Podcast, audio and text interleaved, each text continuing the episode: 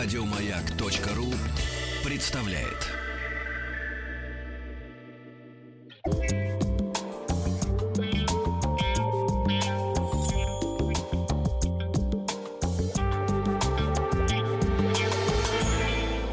Сладкая жизнь. Не слипнется и сегодня в пятницу.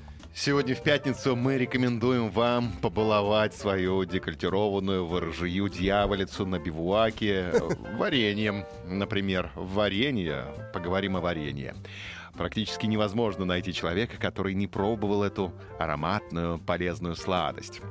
Ее варят из привычных ягод и фруктов. Айвы, яблок, черники, смородины. И совершенно из неожиданных продуктов – сосновых шишек, огурцов, арбузных корок. Индустрия домашних заготовок прихотлива и разнообразна. Некоторые счастливцы могут похвастаться тем, что пробовали варенье из лепестков фиалок, ели мятный джем, пили чай с повидлом из кабачков. Изобретая новые рецепты, редкая хозяйка готова провести четкую грань между сладостями. Грецкие орехи и инжир. Вот это вкусня... вкуснейшие варенья. Да, в наши времена не найти хозяйку, которая проведет четкую грань между сладостями. Также трудно говорить о количественном содержании в варенье полезных веществ. Все зависит от исходного сырья и способа его приготовления. Понятно, что львиная доля от 100 граммов сладости приходится на сахар и фруктовые кислоты. Э, Вспомним историю возникновения варенья.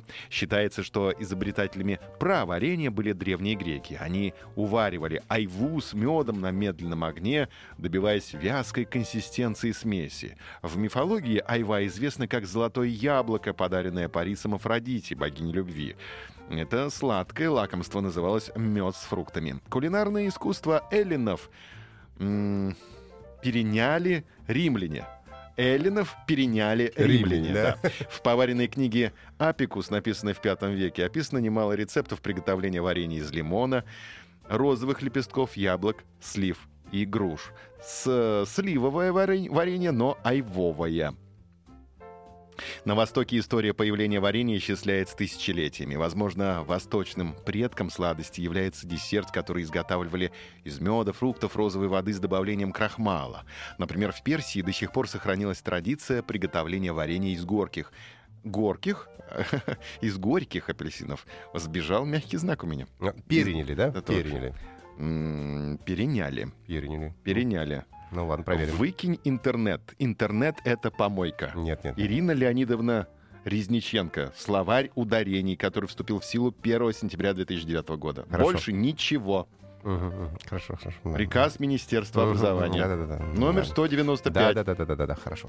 Сахар в Персии появился намного раньше, чем в Европе, поэтому первыми, кто научился делать варенье в традиционном понимании этого слова, как раз были персы.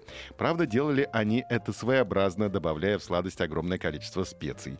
А варенье они употребляли в качестве приправы к острым блюдам. Опять в интернет полез? Сейчас лососем получишь. По По губам? сапатке.